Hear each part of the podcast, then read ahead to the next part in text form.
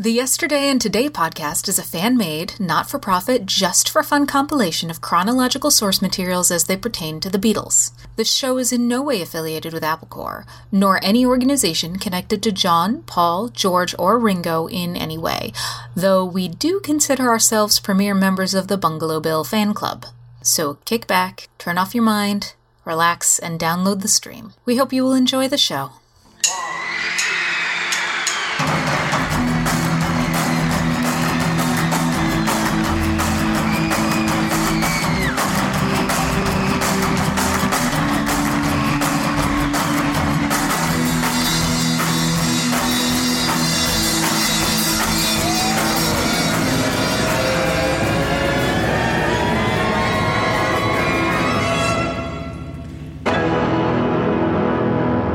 Beatles, Yesterday and Today, 1968, Episode 8, October through November. On Sunday, October 13th, the 32nd and final song intended for the Beatles album was a gentle and touching new John Lennon composition, entitled Julia, named after his late mother, but also included a reference to Yoko in its lyric. Julia was a solo Lennon recording, the only such occurrence during the Beatles' career, and it was recorded simply on a 4-track machine, acoustic guitar and vocal tape twice over, and 2 vocal recordings allowing for an effective word overlap on the word Julia itself. I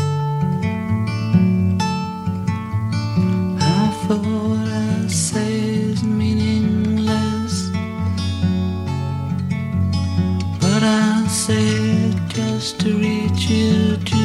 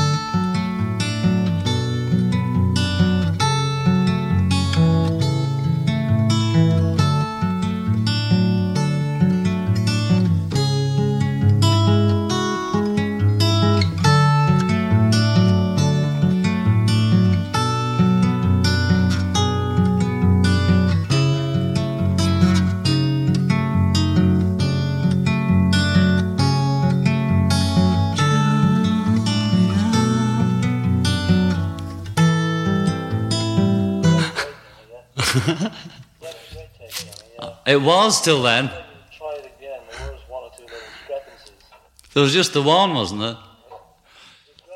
It was great. It was really great. I couldn't I go from there? You know, cause it. Yeah, sure. We can go back if you want to. Yeah. No. You're doing great. Because that one was perfect, wasn't it? Yeah, it's great. It's just great. We can drop it in if you like. Julia, Julia.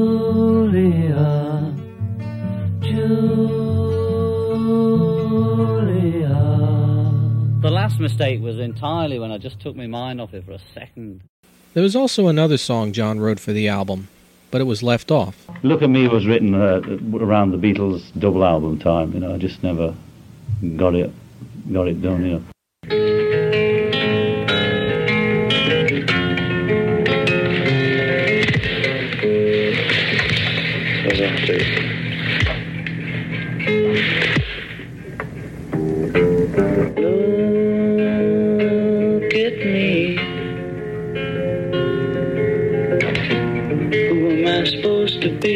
I'm blocking her mic. Look at me. Who am I supposed to be? Who am I supposed to be? Look at me. What am I supposed to be? What am I supposed to be?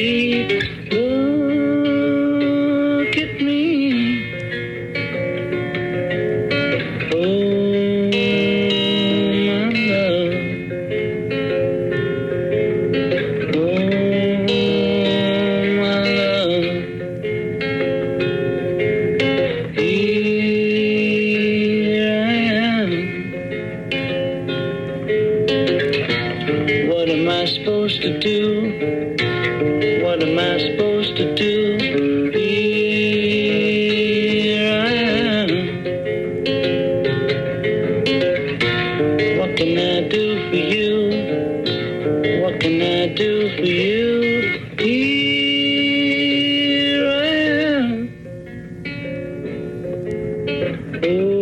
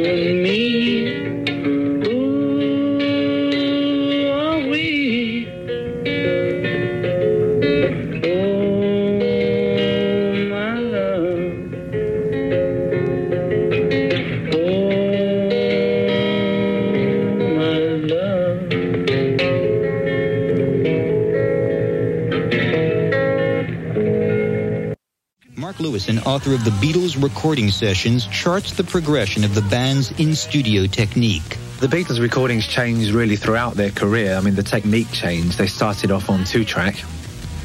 That was for about the first year. Then they went on to four-track, which was from the I Want to Hold Your Hand session. And that four-track went right through Revolver, through Sergeant Pepper even, which was amazingly done on four-track, right up until the White Album, when EMI Studios, which was actually behind some of the other London studios, finally got an 8-track about halfway through the making of that. In fact, there's loads of funny stories, and one of them is that the 8-track machine arrived at Abbey Road, and it was in the office of one of the technical boffins who wasn't happy with something and wouldn't let it out of his office. And when the Beatles discovered, to their horror, that there was an 8-track in the building and they weren't being allowed to use it, they liberated it one night and nearly got a couple of people to sack, actually. But, you know, the Beatles ruled the roost in a way. If they wanted the 8-track and they nicked it out of somebody's office, that was good enough. You know, from that moment on, it was theirs. And of course, with 8-track, their technique changed, because prior to that, they'd mostly been just doing live takes. And they would just take until they found one that they were happy with, and then they'd start overdubbing. But with 8-track tapes, they were just doing rhythm tracks. So the listening to the archive tapes became a little less interesting from, say, the White Album onwards, because whilst you might get like 65 takes of a song, you certainly don't have 65 with vocals. You'd have 64 or 65 with just the rhythm track, which is pretty repetitious to listen to, and then they just add the vocals at the end. Even through towards the end of their career, I don't think there was any one-take stuff, but I think something like Julia on the White Album, I think John did it in 3 takes, including double tracking, and they would still do stuff very quickly on occasion. But then on the other hand, they might do like George's Not Guilty on the White Album, which was still left off, was actually 102 takes. Although I do stress in the book, that doesn't mean 102 takes with vocals, and nor does it mean you've got 102 complete takes. Most of them would have broken down or had false starts, but and each one was numbered. But you know, you've got one end of the spectrum to the other there. You know, you've got your one-take stuff and you've got your 102-take stuff. It wasn't so much the machinery changed, but we got knowledge of the studio.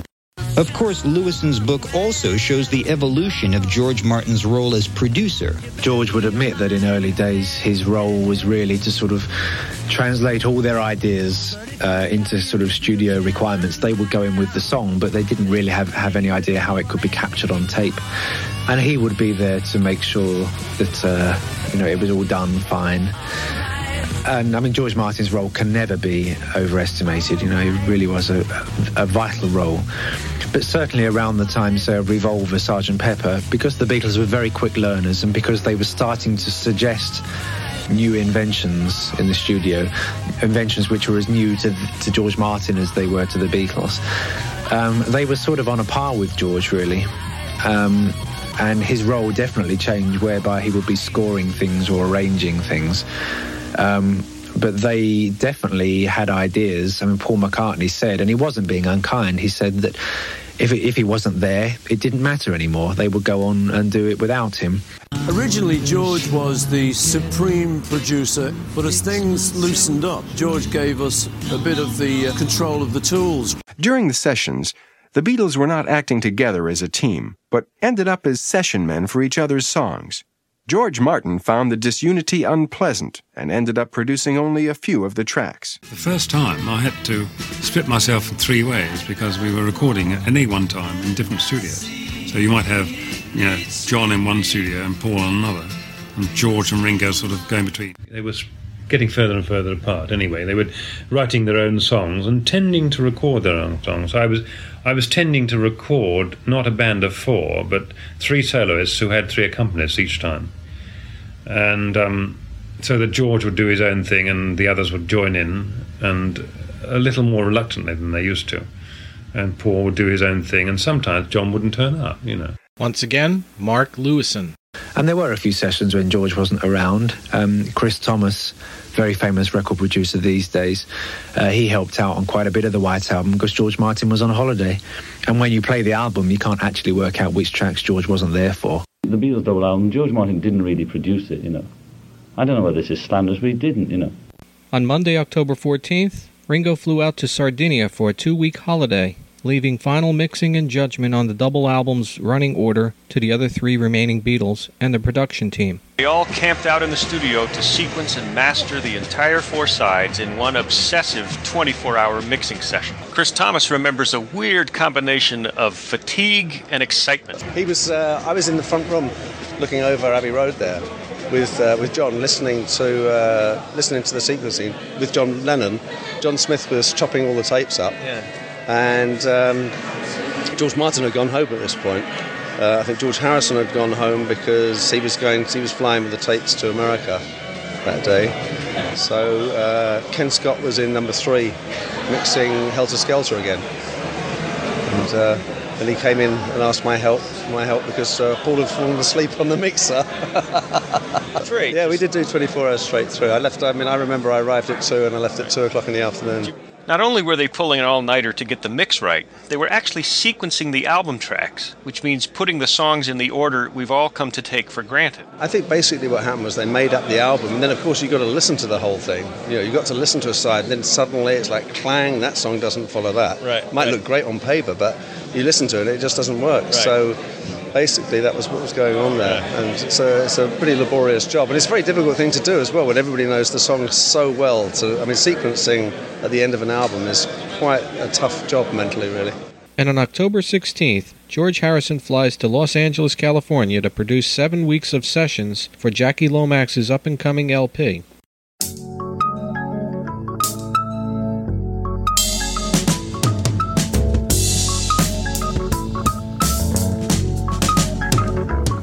I'm gonna take all my loneliness, I'm gonna take all my pain, and wrap them up inside my memories and never hear from them again. 'Cause there's a new day dawning. There's a new day dawning. There's a new day dawning. There's a new day dawning. And I think it's gonna be alright. 'Cause I almost see the light of a new day. Hey!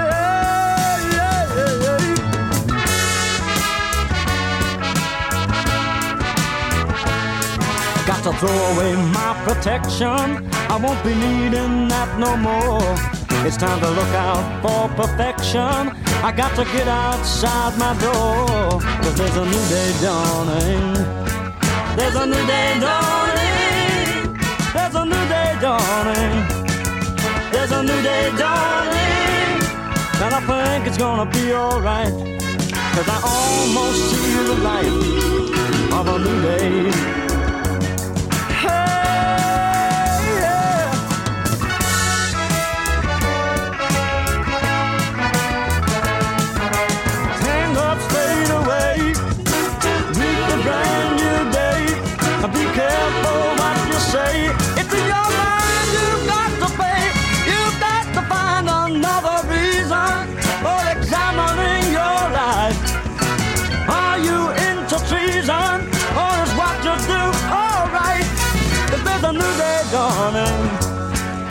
There's a new day dawning.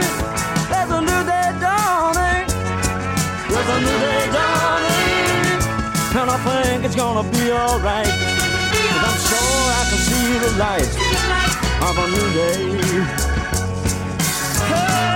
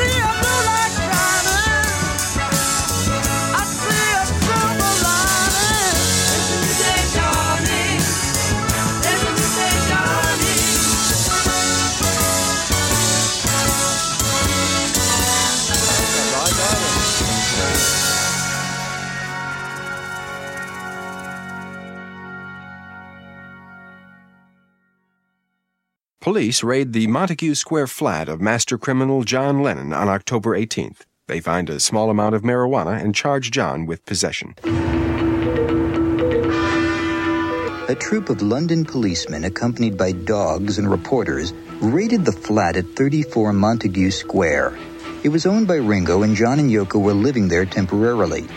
As a shaken John called Brian Epstein's attorney, the cops, led by a detective named Norman Pilcher, claimed they found 219 grains of cannabis resin, or hashish, in Lennon's basement. Well, we were lying in bed, feeling very clean and drugless, because we'd heard 3 weeks before they were coming to get us, and it would have been silly to have drugs in the house. And then all of a sudden, a woman comes to the front door, or to the front of the flat, and rings a bell and says, "I've got a letter for you," and we lift up, Yoko lifts up the thing, you know, like you press a bell and the door opens. Yeah. Says, "Who is it?" She says, "You're not the postman," Yoko says.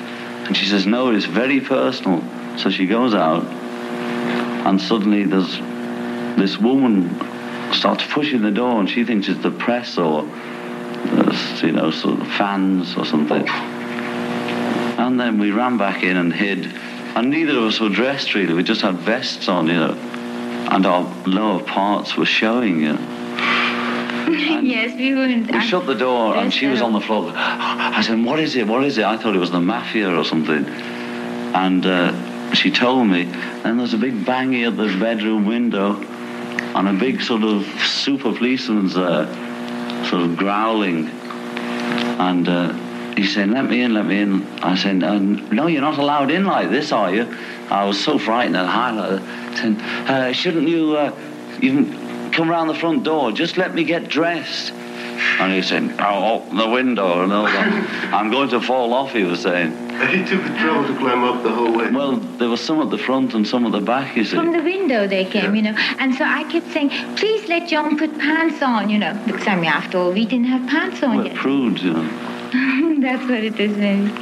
I just didn't want to show the policeman. And so we kept them, and Yoko held the window while I got dressed, and she sort of got dressed, half leaning out the bathroom so she could see we weren't hiding anything. And then they started charging the door. I had a big dialogue with the policeman and saying, "It's bad publicity if you come through the window." And he was going, "Just open the window." And "You make it worse for yourself." And I said, "I want to see the warrant." So another guy comes on the roof and they show me this paper, and I pretend to read it just to try and think what to do. And I was just calling the lawyer, you see. Yeah, I was saying, "Call the lawyer, call the lawyer." And she calls our office instead. I said, "No, not the office, the lawyer." And I finally called the lawyer. Finally, well done. Yeah. And then there was heave on the door. So I ran and opened it and said, okay, you know, "I'm clean anyway," thinking I was clean. No drugs, that means. And he says, "I got you for obstruction." I said, "Oh, you know, sounds okay," because I felt confident I had no drugs. And then they all came in, you know, lots of them and a woman. And I was saying, well, what happens now, you know? Can I call the office? I've got an interview in a few hours, or in an hour. Can I call them and tell them I can't come? Well, I'm not allowed to make a phone call. Can I use your phone? That's going on. And then our lawyer came. And then they brought the dogs? No, they brought some dogs. They couldn't find the dogs, because they must only have two, you know. And they kept ringing up saying, "Hey, Charlie, where's the dogs? We've been here half an hour now." And the dogs came, and I had all my stuff moved into the flat from my house. I'd never looked at it, just been there for years. I'd ordered cameras and clothes, but my driver had brought binoculars, you know, which I don't need in a little flat with a view like that. And inside the binoculars was some hash from last year. Yeah. And somewhere else in an envelope at the bottom was another piece of hash. So that was it. You're talking about, you know, like it didn't really touch you. Did you feel... Oh, I was frightened, you know. I mean, I'm paranoid anyway, both are, especially about people coming to the door and that. On October the 18th, police raided the flat where John and Yoko were staying in London and found 219 grains of cannabis resin. They eventually pleaded guilty to possession and were fined £150. That conviction was to have long-term consequences. I was got for possession, you know. It wasn't on my body, but it was in the house, and possession means you could be a pusher, you know, so... You can just see John Lennon pushing drugs for a living, you know. There was a question raised in the House of Parliament. Why do they need 40 cops to arrest John and Yoko? That thing was set up. The Daily Mail and the Daily Express were there before the cops came. He'd called the press. In fact, Don Short had told us they're coming to get you 3 weeks before. So believe me, I'd cleaned the house out because Jimi Hendrix had lived there before in this apartment, and I'm not stupid. I went through the whole damn house. Pilcher, the cop Lennon says set him up, was the same guy who'd busted Mick Jagger, Keith Richards, and Marianne Faithfull in 1967. Well, Pilcher and his crew informed John and Yoko they were under arrest, the charge being cannabis possession, and because John had protested, Pilcher slapped the charge of obstructing police in the execution of a search warrant on them, just for good measure. And the cop said to me, "Well, we've got you now, so it's nothing personal, you know." Well, the first question asked by a lot of people, including John, was why hadn't he been nailed in a drug charge before then? After all, back in 67, Paul McCartney and even Beatles manager Brian Epstein had publicly admitted they'd taken LSD and more or less gotten away with it. There was some myth about us being protected because we had MBE. I don't think it was true. It's just that we never did anything. I mean, the way Paul said the acid thing, I mean, he got a... You know, he did a sort of... I don't know, it never got attacked for it, you know. I don't know whether that was protection. Because it was sort of openly admitting that we had drugs. I don't really know the reason why they suddenly busted me now, probably because they've been waving me flag a bit, I thought. On October 19th, 1968, the day after their arrest, John Winston Lennon and Yoko Ono appeared at Marylebone Magistrates Court in London. They were formally charged with unauthorized possession of cannabis resin and released pending trial on November 28th. Yesterday, John Lennon and his girlfriend, the Japanese actress Yoko Ono, were arrested, charged with the use of marijuana, and today they were arraigned here at Magistrates Court in London. He's the one who's known as the most way out of the Beatles. Right now, John Lennon is looking very hard for his car, because if he doesn't get his car, he's likely to be mobbed. He's horrible. Cynthia's better than her. That girl next to me just a moment ago said Cynthia is better than her. The picture on the back of Life of the Lions, Unfinished Music number 2, is us being dragged out of the police station. It's from a newspaper picture. On November 1st, 1968, George Harrison's soundtrack album to the movie Wonderwall is released. The Wonderwall LP is the first solo endeavor by any Beatle, and the first album released on their much-heralded Apple label. Well, it seems to me the only album that was released while the band was still together was Wonderwall, George's record, and that was basically an experimental, instrumental type affair. That was a film soundtrack. A film soundtrack, yeah. Recorded in Bombay and London, all the music was written, arranged, and performed by George Harrison. There are a lot of Indian musicians, and again featuring the great sarod player Ashish Khan. There was a new photo of George taken by their old Hamburg friend Astrid inside. Texturally, the music was fairly eclectic, and the melodies pretty. It wasn't a pop album, and it wasn't meant to be. First, here's a taste from the Bombay sessions.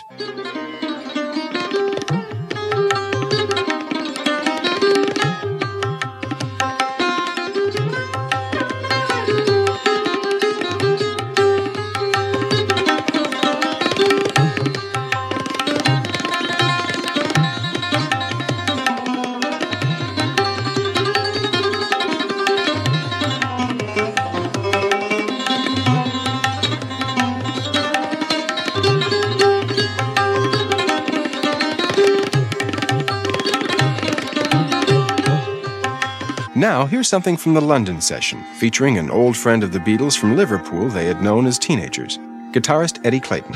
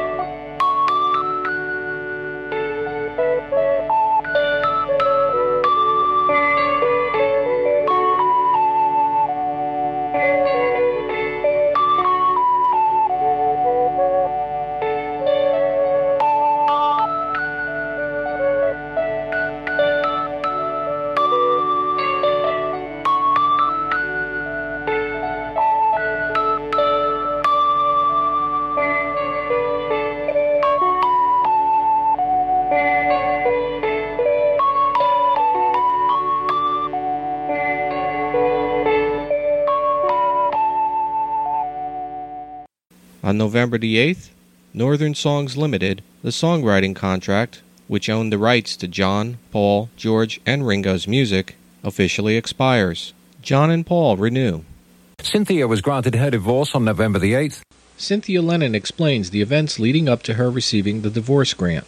We were progressing toward divorce, but we still had to sort out the three biggest obstacles.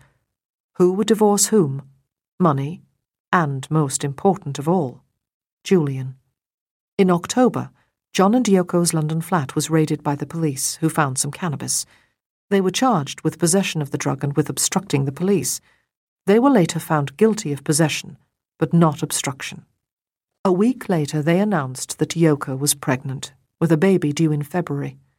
My humiliation was complete, although I could see the comical side too. That meant she had got pregnant in May, when John was determined to accuse me of adultery. To my enormous relief, he agreed not to contest my divorce petition. The fear that Magic Alex would suddenly decide to claim I had committed adultery with him and provide John with ammunition against me had lurked at the back of my mind. Thank goodness I could now let that prospect go. I saw John and Yoko once more, in the lawyer's office to which John and I had been summoned to sign the divorce papers. John barely looked at or spoke to me throughout the meeting, and when he left the room to go to the loo, Yoko followed him. A few minutes later, I went into the corridor with my lawyer for a private discussion and saw Yoko waiting outside the door to the gents. At that moment, John emerged, and as they passed me, he said, "See, I don't go anywhere without Yoko." He had agreed that I should have custody of Julian. I imagine the lawyers had told him that he would be highly unlikely to get it, but asked for regular visits, and I accepted this. However, Julian hadn't seen John since the acrimonious meeting at the house several months earlier, and I had no idea when, if ever, John would ask to see his son. Money was perhaps the toughest issue. My lawyers had told me that on no account should I make contact with John, as that would be collusion.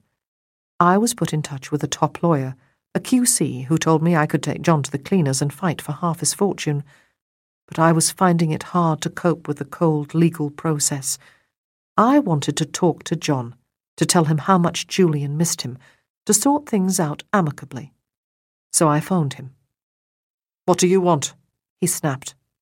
"John, I can't bear all the animosity. It's as though we never loved each other. They want me to take half your money, but I'd rather we talked and sorted it out between us without any of the legal jargon." "There's nothing to talk about. My final offer is £75,000. That's like winning the pool, so what are you moaning about? You're not worth any more." On that definitive note, he hung up, and Cynthia retained custody of their son, Julian, who had just turned 5.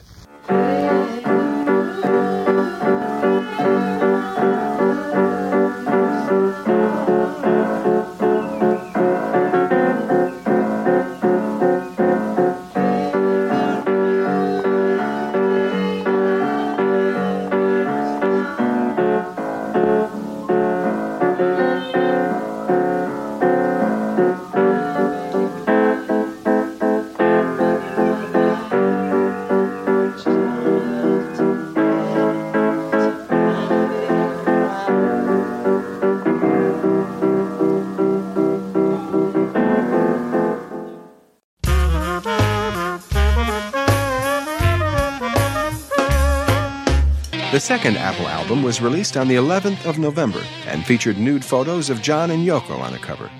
John and Yoko's controversial Two Virgins album came out in the U.S. on November the 11th. A recently divorced John Lennon, along with performing partner Yoko Ono, displayed the ultimate in chic in more ways than one with the release of their Two Virgins LP. The album's sleeve was a shocker, presenting its players totally nude.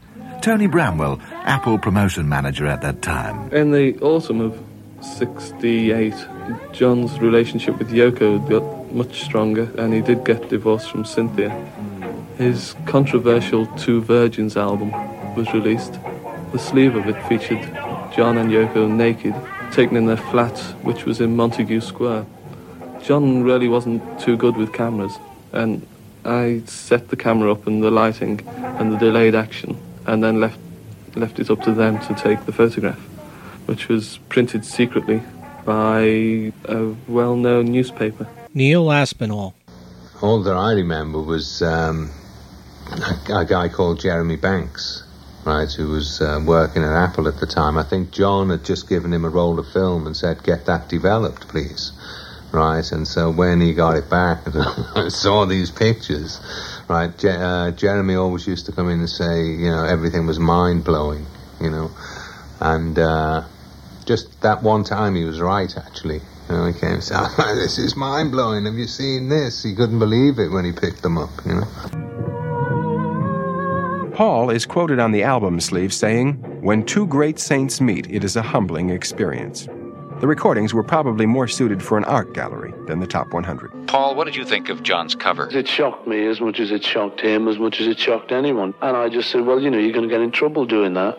And he said, well, I don't mind. I'd rather do it and get into trouble if I get into trouble. He said, I don't even think I will. So I eventually came round to it, and I said, well, don't get yourself in trouble, son. Go ahead. I mean, I think it was a good thing now. Silly of me to try and protect John, you know. Even more shocking, said John, were the other Beatles' reactions to the packaging, not to mention the product itself. George and Paul were a little shocked. That was weird. That really shocked me, the fact that they were prudish, you know. I know it was kind of quite shocking, but I'm not sure whether us lot were too shocked by it, just physically. We just knew we'd have a bit of flack with it, and, you know, obviously the minute the newspaper saw a shot like that. Here's Ringo Starr. The cover was the mind-blower. I remember to this day he came and showed me the cover. I don't really remember what the music is. I'd have to play it now. But he showed me this cover, and I pointed to the Times. Oh, you've even got the Times in it, like his dick wasn't out, you know? And I said, oh, come on, John, you know, you're doing all this stuff, you know, it may be cool for you, but, you know, we have to answer, you know, it doesn't matter, one of us, whichever one of us does something, we all have to answer for it. And he says, well, Ring, you only have to answer the phone. I said, okay, fine. Because it was true, the press would be calling off, you know, what do you think of this? And, of course, the Sunday papers were at us, and with this photograph, this filthy thing, look at these filthy people, and a big circle over the naughty part. Mm. And arrows, this is where the naughty part would be if people like us were not so decent that we wouldn't dream of showing it to you, but aren't they awful? And the first record that would have been out on Apple would have been Two Virgins if they hadn't held it up. You know, they stalled and they said this, that and the other. And George was saying, why? Why did you do it, though? Why did you do it? And I was going, why not? Why not? Nobody could give me an answer.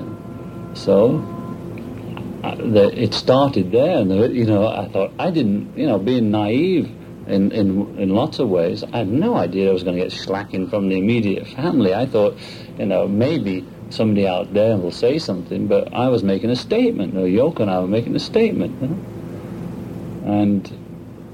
but nobody could understand, a statement being made in another form other than a record. The statement, it was a statement. It was as good as a song. It was better, you couldn't say it better. Picture speaks louder than words, right? There it was, Beautiful statement. So Joseph Lockwood, who I still like, he was a nice guy. But he sat down on a big table up at the top of EMI with John and Yoko and told me he'll do everything he can to help us put Two Virgin out, because we explained what it meant and why we were doing it. And he said he understood it, and he'd do everything he can to help us. And he got me to sign him one. He's got a signed edition of the very first one, anything. And when we tried to put it out, he sent a personal note to everybody saying, don't print it, don't put it out. See, so we couldn't get the cover printed anywhere. It was really due out about 9 months before it came out. And it didn't come out as Capitol Records. I think it came out as Tetra Gramophone or whatever. Yeah, over here we had to go with some other firm.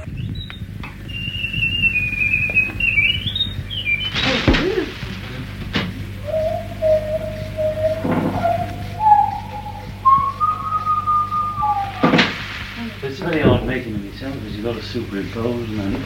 You could.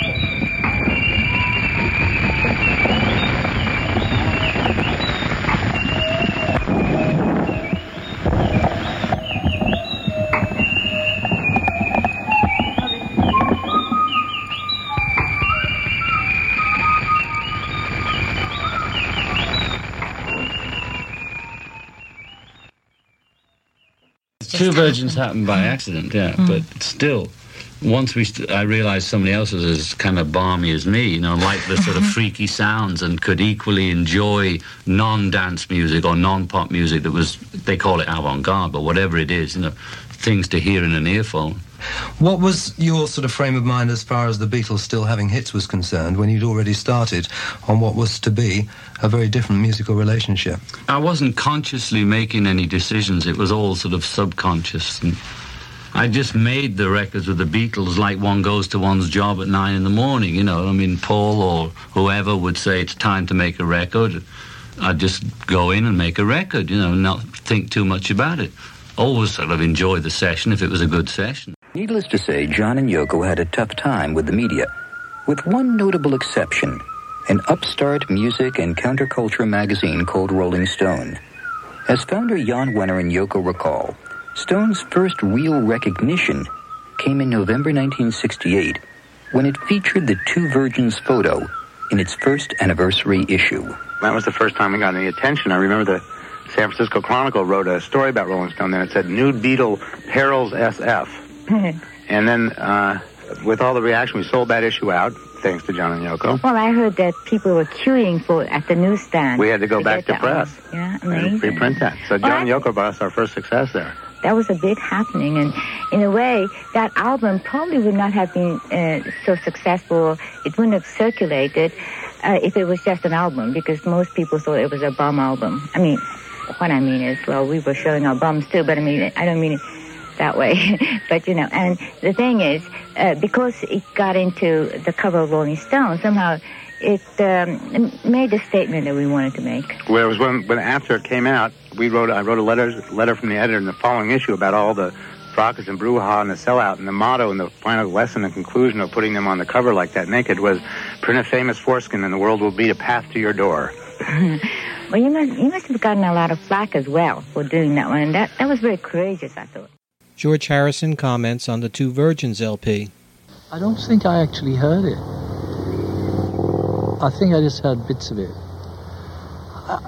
I wasn't particularly into it, you know, into that kind of thing. That was like his and her affair, you know, that was the trip.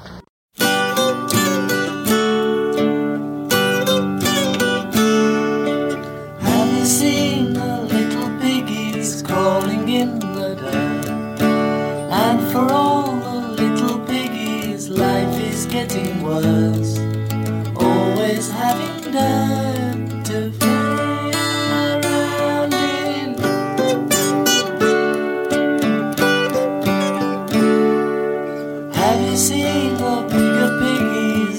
Starched white shirt, you will find the bigger piggies stirring up the dirt. Always have clean shirts to play around in.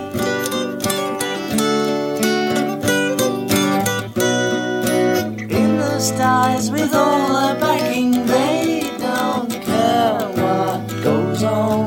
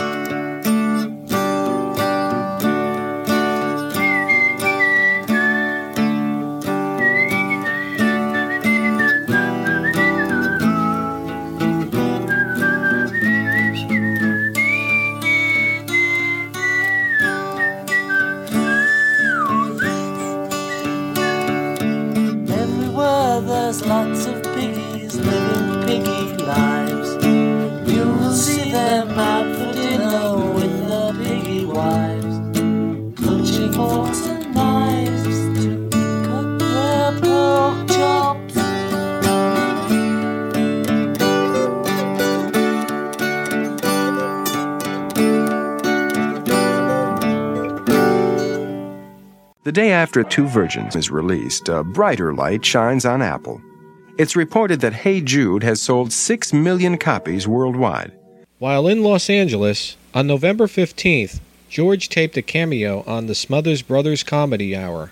Thank you very much, ladies and gentlemen. Our guests for tonight are the committee, Dion, Jennifer Warren, right?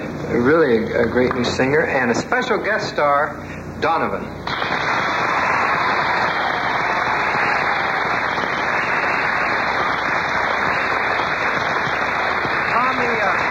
Tommy also has a special guest, too, and he'd like to introduce him right now. That's right, I have a beetle. Yeah, but it's not the kind of beetle you would expect it to be. It's the kind of beetle that you, I think you hoped it would be. Ladies and gentlemen, Mr. George Harrison.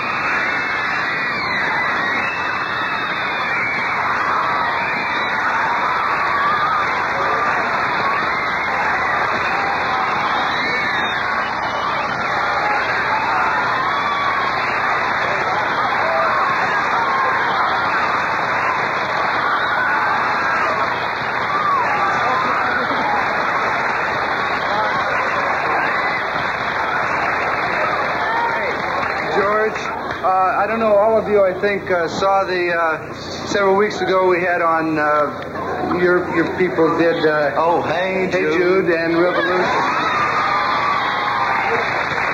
We thought, Tommy and I both thought that Hey Jude was the best presentation that we've ever seen of the Beatles, and we're glad it was. Yes, so are we. And I thought, what was it? This is Tommy, and this is my brother Dick. Hi, Dick. Hi, Dick. Enjoyed your work. You look different in person. Yeah, so do you. It's all the makeup. Too much makeup. Do you have something important? Something very important to say on American television. You know, a lot of times we don't have opportunity to say anything important because it's American television. Every time you say something, they try to say something important. They, clap, clap, clap, clap, clap, clap, clap, clap, clap. Cue the lines. Well, whether you can say it or not, keep trying to say it. That's what's important. You get that? Yeah. It's very important. Cue. Just a minute. Wait a second. Okay, cue the clap now.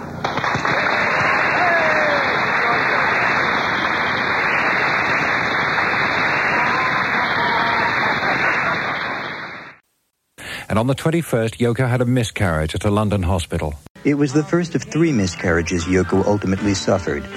John stayed with her at Queen Charlotte's Maternity Hospital in Hammersmith, London.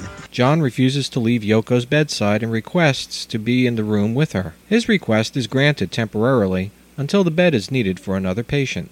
After one evening, John is asked to give up the bed. He willingly complies and sets up camp alongside Yoko with a sleeping bag. After reading various news articles from the Daily Mirror about the couple, in the hospital room, John and Yoko decide to record themselves reading the articles.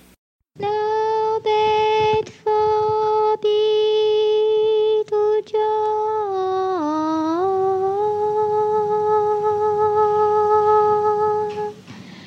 Little John Lennon lost his hospital bed yesterday. To a patient.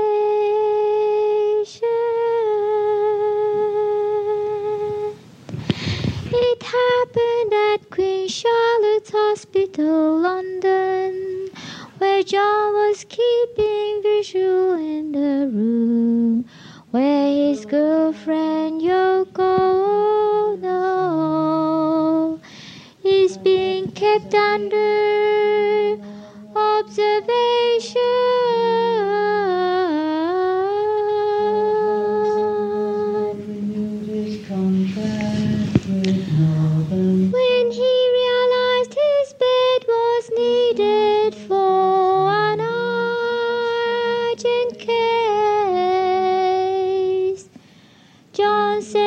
For a sleeping bag, and last night he was once more happily kicked down alongside Yoko in the sleeping bag. Yoko, who expects a baby next February, will remain in the hospital for another few days.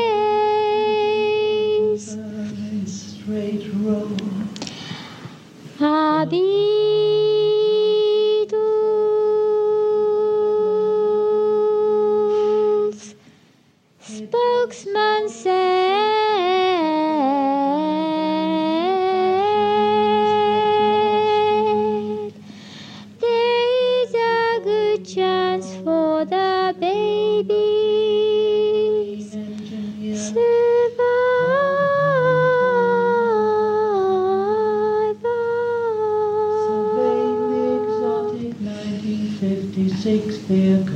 He said, the Beatles win battle of the new LP.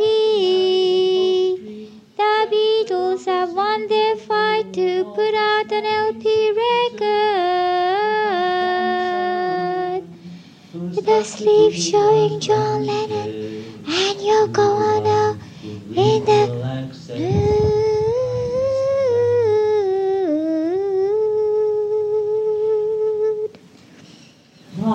EMI, the world's biggest recording company, whose artists includes the Beatles, refused to handle that LP called Two Virgins because of the sleep. So did the group's American outlet, Capitol Records, have an adoring picture of Lennon and his girlfriend on a dawn.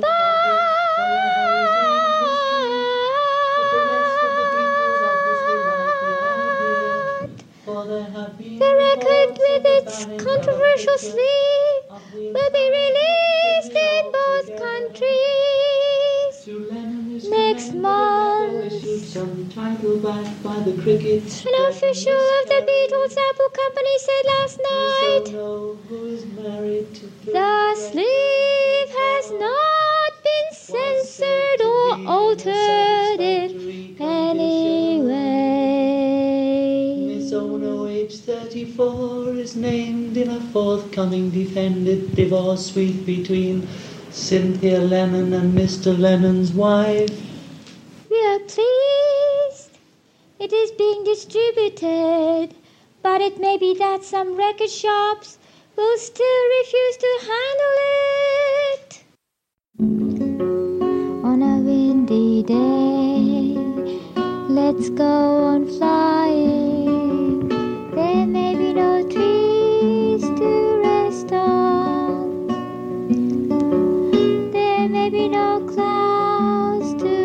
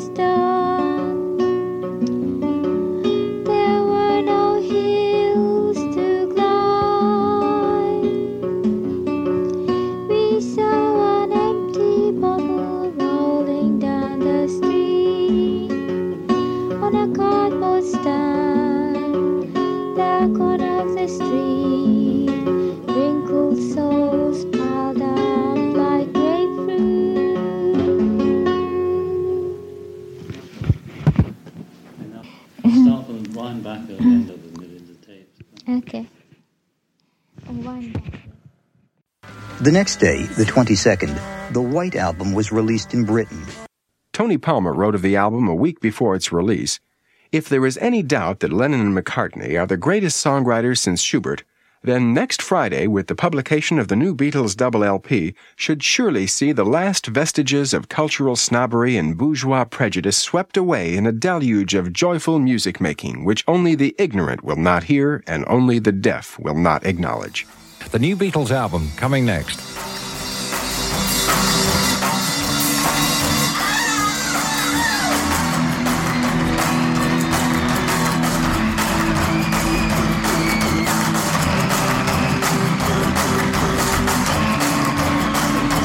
For more information or to contact the show, visit yesterdayandtodaypodcast.wordpress.com or email at yesterdayandtodaypodcast@gmail.com. Also visit @YesterdayPod on Twitter and search Yesterday and Today Podcast on Facebook. See you next time.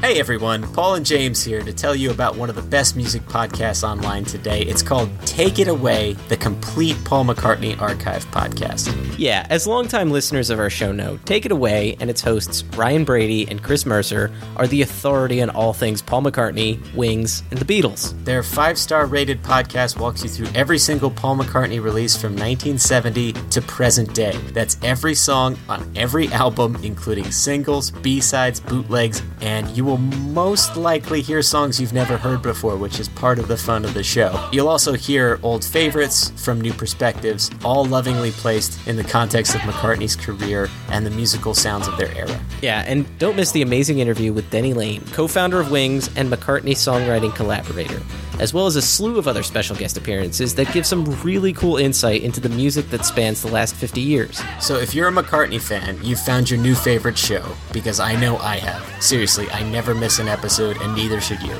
That's Take It Away, the complete Paul McCartney Archive podcast, available for download now wherever you find podcasts. Check it out now!